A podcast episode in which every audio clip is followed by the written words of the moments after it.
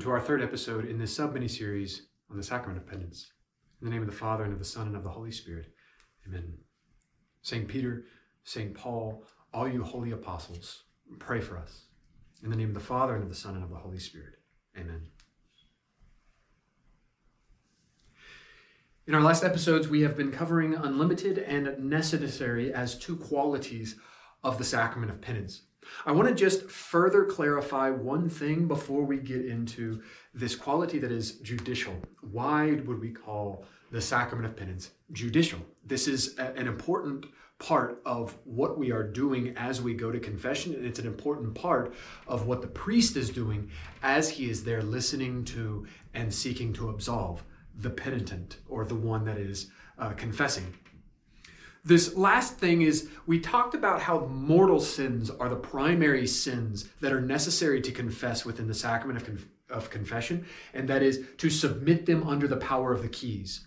Now, venial sins are not necessary to list, if you remember what I said.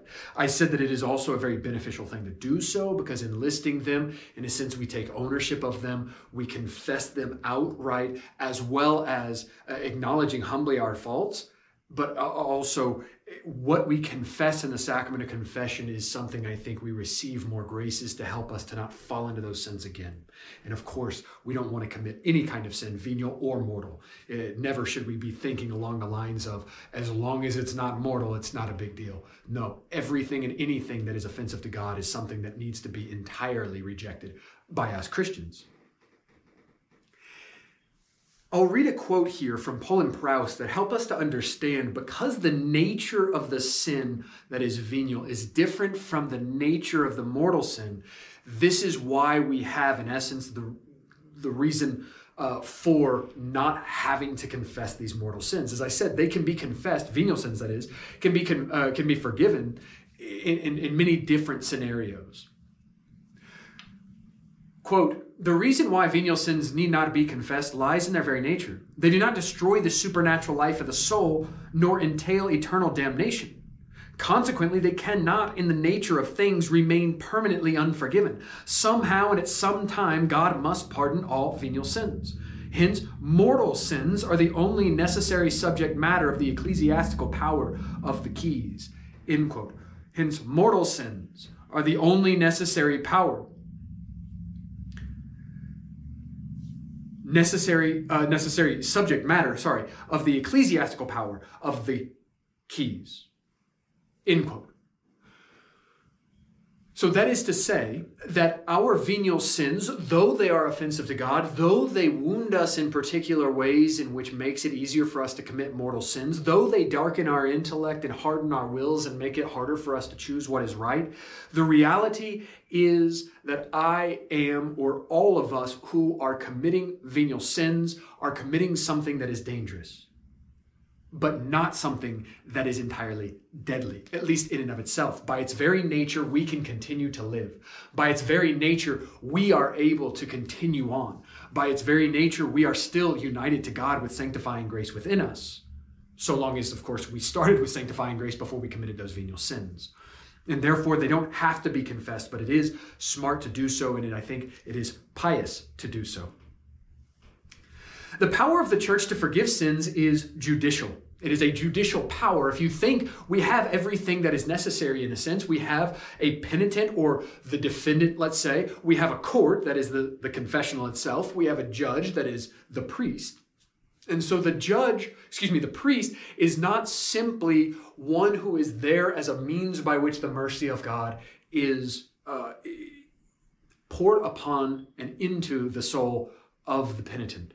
Rather, the priest is there as a judge as well. And again, this isn't to condemn. The point isn't that the judge can stand and somehow be better than somebody else. Oftentimes, we priests, we're forgiving or absolving the sins of people that are holier than us. That's not to be argued. The point is not how much greater I am. The point is that I am there as a servant in hopes to help to bring not just the justice, but also the mercy of God. And so, in being judged, the priest is there in order to ensure that justice is a reality for the soul that is confessing their sins. We cannot forget the importance of justice. oftentimes we want to just focus on the mercy of God. God is merciful, God is merciful, and that is such a reality and such a good thing and such a blessing. But God is perfectly just. We should not ever allow ourselves to forget this. And therefore it does matter what we what sins we can we, we we confess. It does matter how we confess them. It does matter if I'm truly sorry or not. It does matter that I try to do the best that I can as I confess my sins rather than to go in there flippantly just simply naming anything that comes to mind in that moment. And it does matter that I want to do better, that I want to begin to hate more and more sin, that which separates me from God. And it does matter what I do after the sacrament of confession. And so, penance, that which the priest gives, it can be to read some scripture, it can be to say some Hail Marys and Our Fathers, it can be to meditate more, it can be to fast more, it can be to give alms, it can be many different things. That penance, though, is directed at helping us to make reparations for those sins so, in other words, to heal a lot of the temporal punishments and the remains or the relics of sin. I believe a little bit later we'll discuss some more of what the remains or the relics of sin are. And then we'll, uh, that, that penance is also something that helps us to be more firm in our resolution, to not fall into this sin again. So it makes sense then, especially in relation to the sins that we just confessed, to have a penance that is in some ways related to what we have done. For instance, perhaps we've committed many sins of our tongue, then it is beneficial for us to use our tongue in a way through our penance, as well as through other practices of our own, to use our tongue to bless God and perhaps also to bless other people. If we spend a lot of time gossiping, then maybe we should go around trying to build up the character of other people around us because that is what we can do that will serve other people, that will demonstrate to God that we love Him and that we don't want to fall into these sins again, that we want to use our tongue in a way that glorifies Him and builds up the people around us, not in a way that destroys, that causes havoc and destruction. And that is what gossip does, as well as that is what lying does, as well as that is what uh, all kinds of, of, of hideous or inappropriate words and jokes and these kinds of things. It causes problems and division and destruction and eventually demolition of souls or of communities or of relationships and even families. The Council of Trent makes this clear that the priest in the confessional is a judge. He is not there to condemn, however, as I said, he is there to offer or retain absolution according to the disposition of the penitent. Quote, if anyone says that the sacramental absolution of the priest is not a judicial act, quote, let him be anathema, end quote. And Council of Trent is clear. There is a judgmental side or a side of judgment on the priest, not in a way that is contrary to the scriptures, not trying to condemn the person as a terrible person, but simply there to ensure that the person is of the right disposition to be forgiven. That the person is there trying sincerely to take every advantage of the sacrament there rather than to take it for granted. Some people will come in with no sorrow, willing to commit all of those sins again, not having a problem with what they've done. And that is insufficient.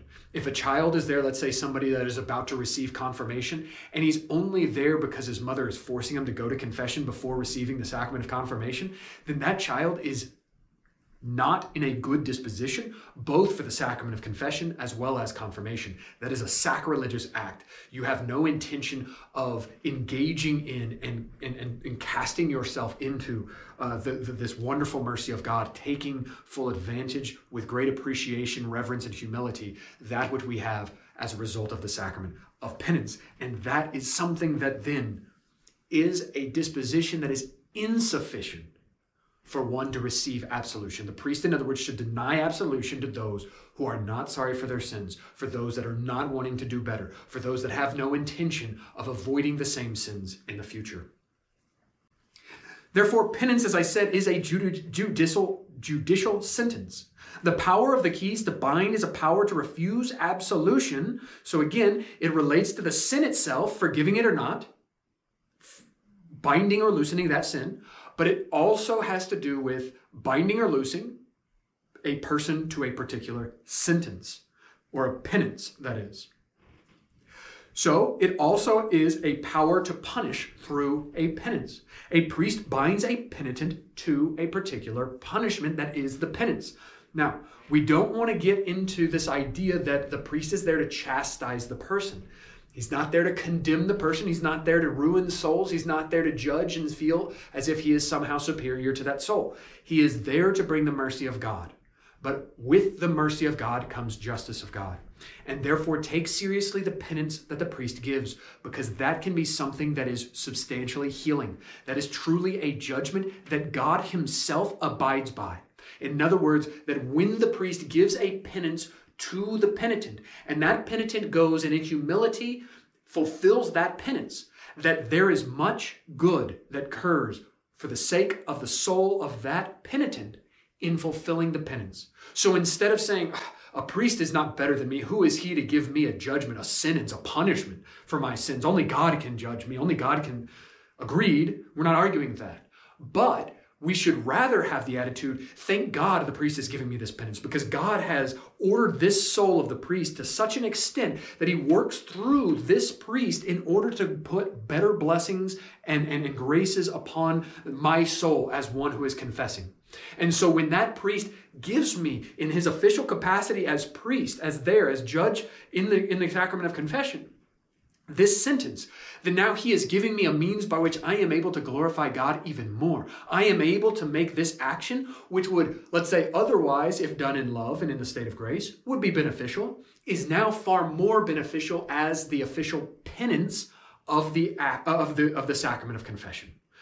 All that to say, the penance is something that is very beneficial. It's something that is helpful. It's something that will help you to stay out of purgatory. It's something that will help you to lessen your time in purgatory. It is something that will help you to not fall into those sins again. It is something that will help you to get closer to God. So take seriously the penance. You should fulfill that penance as soon as you possibly can within reason. Have a good reason why you would put a penance off for a while. Maybe you don't have the Bible next to you, and so you can't read the scriptures immediately. So then you go and give prayers of thanksgiving and glory to God after your, your confession. And then when you go home, you look into the, the scriptures and fulfill your penance that way. Something of this sort, of course, is fine.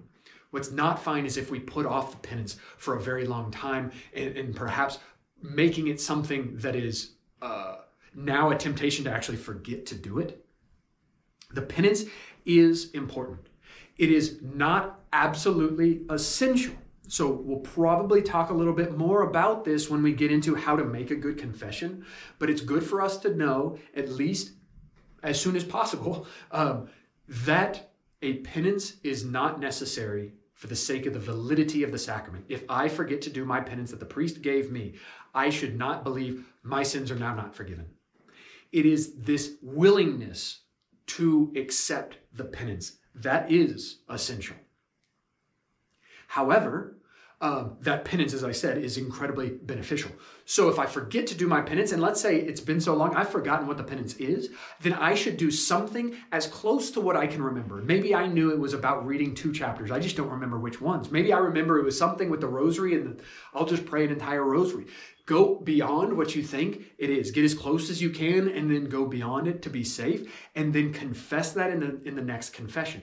And Father, I forgot to do my penance. I had a little bit too much time. I didn't do it in, a way that I think is uh, responsible. In other words, as soon as I possibly can within reason. And therefore, I ended up forgetting what it was. Please forgive me for this. And perhaps that priest might give you an extra penance on top of that or something of this sort. But please do not go back to the priest and ask him what the penance was. The priest should not be speaking with anybody, even the person that was in the sacrament of confession with them, about the penance or about anything else that was mentioned in the sacrament. And therefore, it is not appropriate for me to give a penance and then somebody to leave and forget what that is and then walk right back into the confessional and say, Hey, what was that penance again? I know it might sound weird, but the protection, the seal of the sacrament of confession, that is this kind of silence that every priest is bound to, is such of, of, great importance, is such a sanctified and, and, and solemn reality because we never want to break that seal. We never want to lead somebody into understanding the sins of somebody else when that person had confessed to me and confided in me those sins, going and confessing to God. That I don't even want to get close to it. It would not technically be breaking the seal for me to discuss sins or penances with a person, with the person that confessed to me. But it is abusing the seal. and therefore it is not something that should be done. Rather, that person needs to go do the best that they can.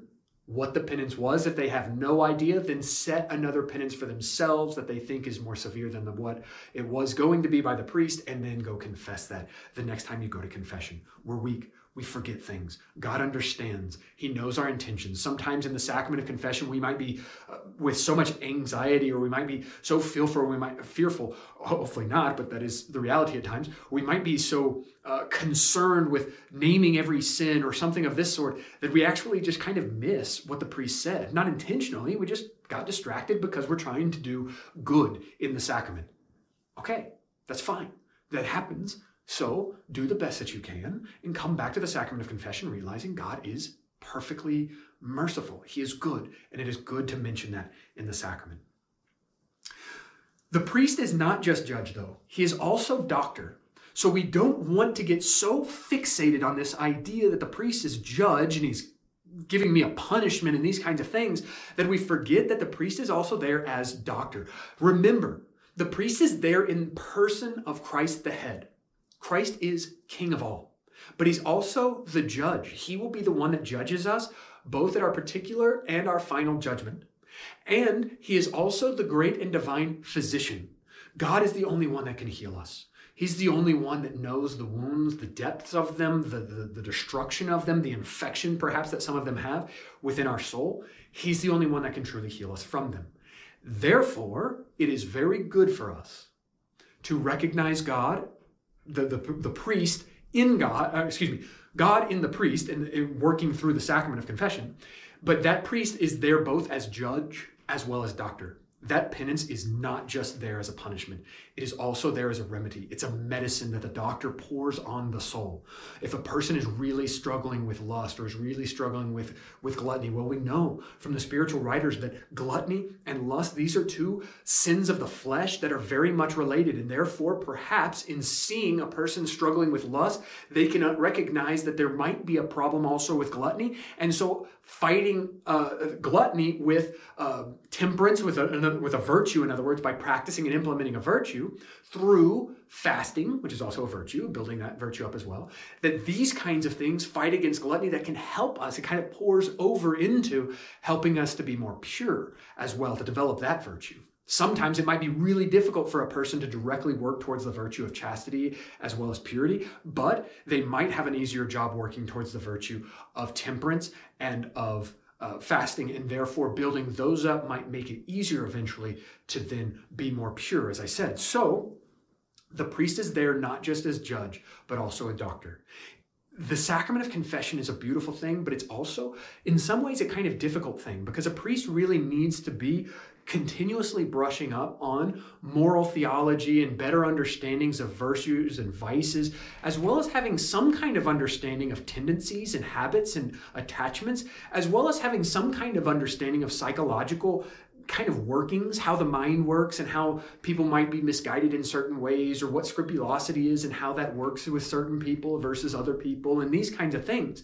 And so it's it's a very small amount of time that a priest has the ability to kind of hear some of the difficulties and to make both the judgment, which again is going to be almost always this this this falling back on the idea that the person is here coming to confession so they're probably very contrite and they're wanting to do better. But then also, as doctor, to hear all of these symptoms, these problems, these wounds, these diseases, perhaps, depending on what they're confessing, and to find a remedy that might perhaps help. Both in the, the spiritual direction, perhaps you might receive just a little bit of that. It's not necessary, but perhaps some from the priest, but also in the penance itself, that that is a medicine. It's something that God can heal through us in humbly fulfilling that penance. The Tridentine Council, that is the Council of Trent, also declares, quote, The sacrament of penance is necessary unto salvation for those who have fallen after baptism, that is, fallen into mortal sin after baptism, as baptism itself is for those who have not as yet been regenerated or born again, in a sense, end quote. So the same council further declares that, quote, although it sometimes happens that contrition is perfect through charity and reconciles a man with God before the sacrament is actually received, the said reconciliation, nevertheless, is not to be ascribed to that con- contrition independently of the desire of the sacrament, which is included therein. So again, I mentioned that uh, that that quote that I believe I have uh, I, I, know I've already read to it, it, to give once again a greater emphasis on the penitent's role as we talk about the priest being both judge and both doctor. As we speak of the penance as both a type of punishment or a sentence from the judge, as well as a form of medicine, we don't want to focus so much on the priest and as well on the penance that we forget about the disposition of the, the penitent, the one that is coming, that his contrition, his willingness to do the penance, these kinds of things are so necessary as well for the sacrament to be done well as and for the person to be better as they leave that sacrament, both from the graces they receive, but also in this kind of resolve, this true desire, this hunger to do better. The Council of Trent also says quote, keep in view that the satisfaction which they impose, the priests that is, the penance, in other words, be not only for the preservation of new life and a medicine of infirmity, but also for the avenging and punishing of past sins. End quote. So this is directly from the Council of Trent. So anybody that might deny that the sacrament is both a, a, a, judgment as well as a doctor or a physicianal uh, checkup or medicine um, that this is false. That the reality is that a penance is given both for the punishment as a judicial uh, sentence as well as this uh, preservation of new life and a medicine for the healing of the soul. So, moving back, obviously, towards this importance of understanding the penance properly. The penance is an act of reparation. We should make right what we have made wrong. We should make acts of charity where we have failed in our acts of charity as a result of our gossiping and of our hate and of our anger that has exploded into wrath and, a desire for vengeance and these kinds of things. This may sound harsh, but the reality is that our mortal sins cast us from the com- communion of the church. They deserve the pains of hell and they destroy our souls. It is a real grace and mercy to have the sacrament of penance a, a priest who will loosen those mortal sins and the penance that he binds the person or the penitent to will help them to avoid the same sins again, will help them as well, as I said, in paying in, or making reparations for the sins that they have committed. Another quote When the sinner appears in the tribunal of penance, the priest acts precisely as a judge in court. If after hearing the evidence he finds that the sinner is penitent, is truly repenting of their sins contritely, he looses him from his sins and at the same time also binds him after a fashion by imposing a certain satisfaction or penance.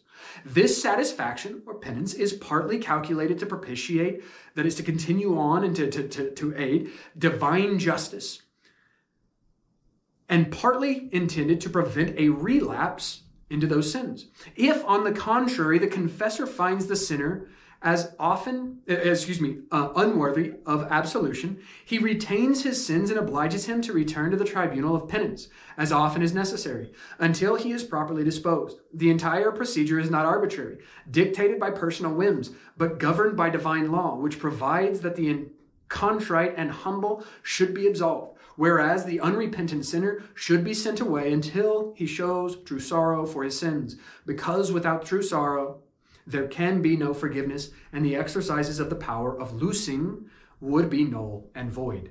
End quote.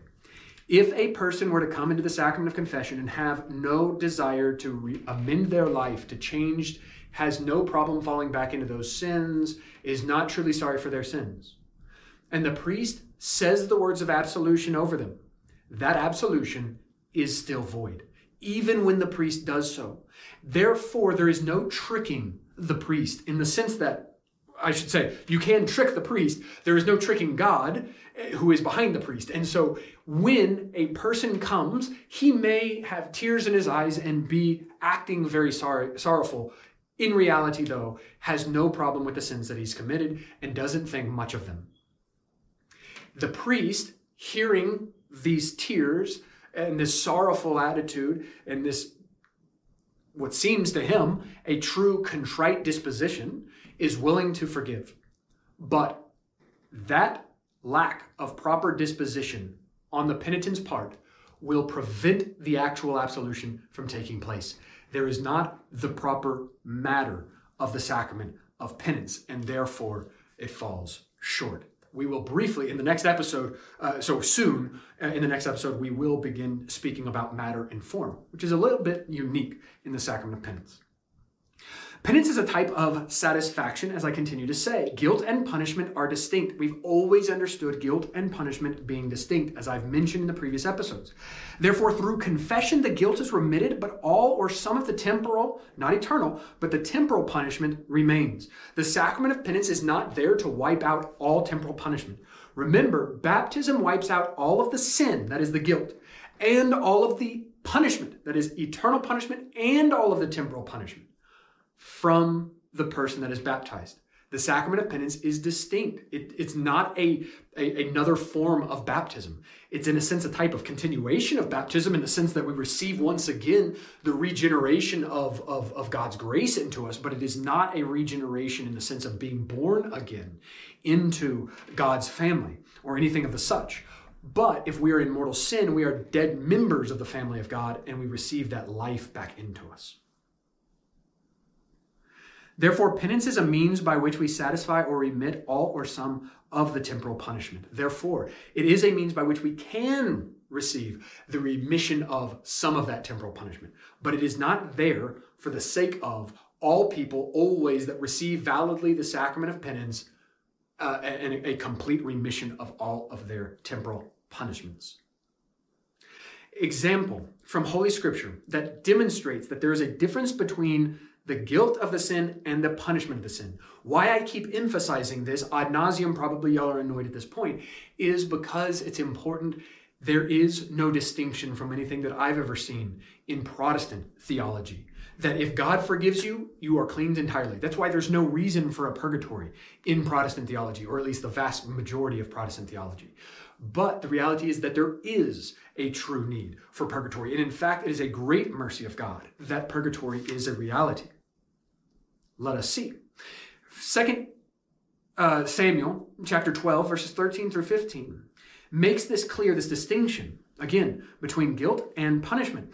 Because David, as he's clearly repentant for the sins that he has committed, and makes this repentance, this sorrow, true and known to Nathan, a prophet, Nathan re- responds to him that he is forgiven of his sins and he will not die as a result of his sins. I mean, eventually, obviously, he'll die, but he won't die directly as a result of that sin that he committed.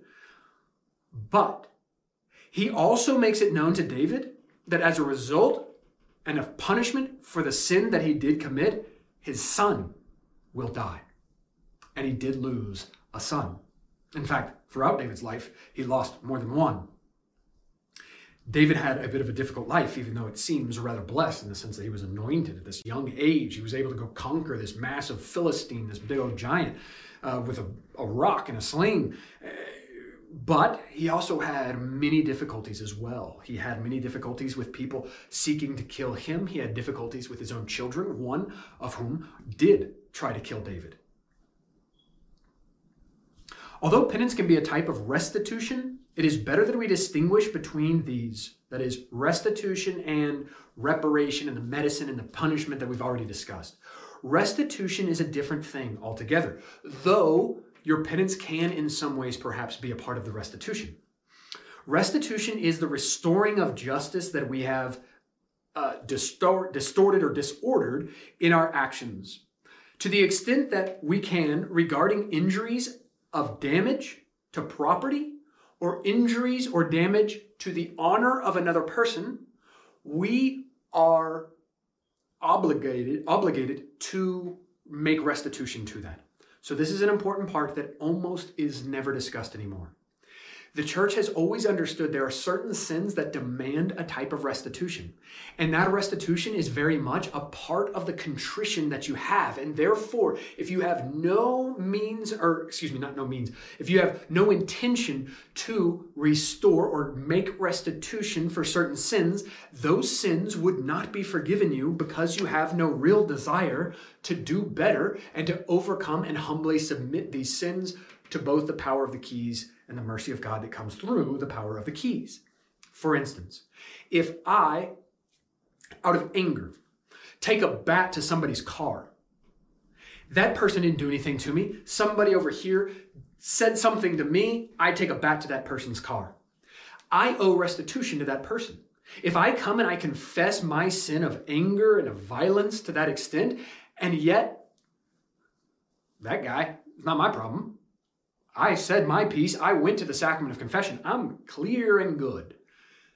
No, the church would say you need to do what you can to make restitution. Now, unfortunately, because of sins of our past, perhaps not knowing this, we've confessed sins that were a damage to property or the honor of other persons, and we never made restitution for them then begin now. If it's possible for you to reach out to various people in order to make restitution as you should, then do so. If it's not possible, because perhaps it would mean to indict yourself, it would mean to, to basically confess to a, a type of um, sin that you committed in breaking a, a, civil law that would then result in your being imprisoned and therefore leaving your children and your, and your wife without somebody to feed them, etc., then make restitution in other ways. There are many ways, I think, in which restitution can be made. It needs to be done to the actual persons that we have offended to the best that we can. If, for instance, that person that I took, a, uh, that, who owns the car to which I took a bat, drives off, never see him again, have no idea who he was, have no way of getting a hold of him or anything of this sort. Maybe this was 30 years ago, whatever. Then I can, at the very, very least, I can begin praying and fasting for that man's soul. Because if I'm able to benefit him by moving towards God and entering into heaven, that is a phenomenal form of restitution. That is an awesome repayment for what I have done to his physical object that probably he would have no more than three or five or ten years. Same way, damaging one's honor. That is, if I begin detracting through gossip, etc., somebody's reputation in the eyes of somebody else, without a just reason to do so. This is unjustly damaging this reputation. It is also leading this other person into sin because not just gossiping is a sin, but also listening willfully to gossip is a sin. Sometimes perhaps you're at work and you can't help it because you're sitting at your desk and somebody else is, is doing something. But when it is something that is avoidable, we need to avoid even listening to gossip. Therefore, as a person who has damaged the reputation, the honor of this person, I need to go back to that person to whom I have gossiped and restore the honor to the best that I can, apologizing, saying I shouldn't have said those things, or just simply building back up the reputation of this person about whom I gossiped to this one person. These are clear and logical forms of demonstrating that we are truly sorry for our sins and having a desire to not do them again. Restitution is not necessary for every one of the sins, like reparation is. I want to use those words differently because they're used theologically differently. However, restitution is extremely useful in helping us to not fall into those sins again. The more times you have to go to somebody and say sorry, the more you're going to grow in humility and the more you're going to hate to sin because it's not fun for us to apologize. It is a necessary and beautiful and very beneficial in the spiritual life, very beneficial practice. But it is not something that we generally will find easy or fun to do. The priest is not there on his own behalf. Of course, we know this. But Christ acts through him. Christ is our ultimate judge. He is our ultimate doctor. Therefore, the sacrament of penance is not about what the priest might think of you. He became a priest because he wants to bring mercy to God. I say this again, and I will continue to say this because I want people to understand the beauty of the sacrament of penance. Don't allow Satan or your own anxieties or insecurities to overshadow the beauty of the sacrament simply because there's going to be another human person in that sacrament, in that confessional with you. Rather, Recognize Christ in the priest. Even if the priest is a dirtbag, recognize Christ is able to use as an instrument us priests. We are all sinners. We are all dirtbags to a certain extent. But that doesn't keep Christ from being able to use us in the sacraments. In other ways, absolutely. Our sinfulness can prevent Christ from being able to use us in certain ways. Not entirely, of course, he can do what he wants, but we can certainly be ones who impede or put an obstacle between us and Christ's will in using us to sanctify and bless people. But in the sacraments, it doesn't matter how holy I am. It doesn't matter if I'm in the state of mortal sin or the state of grace. It doesn't matter if I pray 19 hours a day or not one second of a day.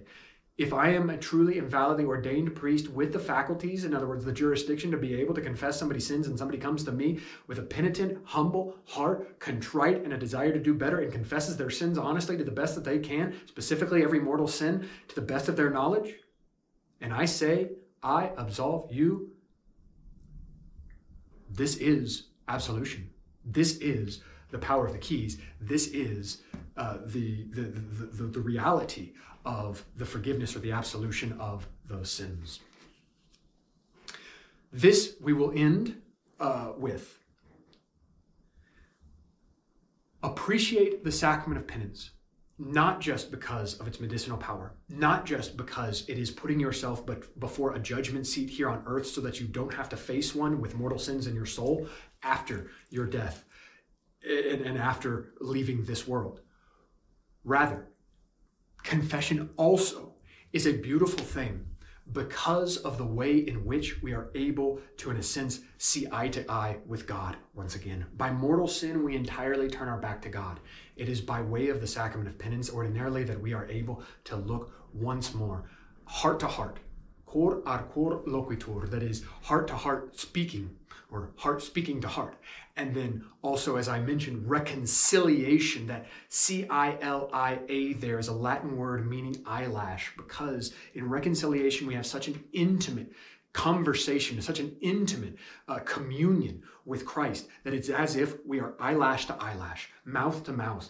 It is a type of spiritual kiss from Christ to us. It is Him once again pumping out more blood from His sacred wounds, into our soul to sanctify, to strengthen, to purify, to help, and to bless. So appreciate the sacrament of confession more and more, and this will definitely lend itself to helping you to grow in sanctity.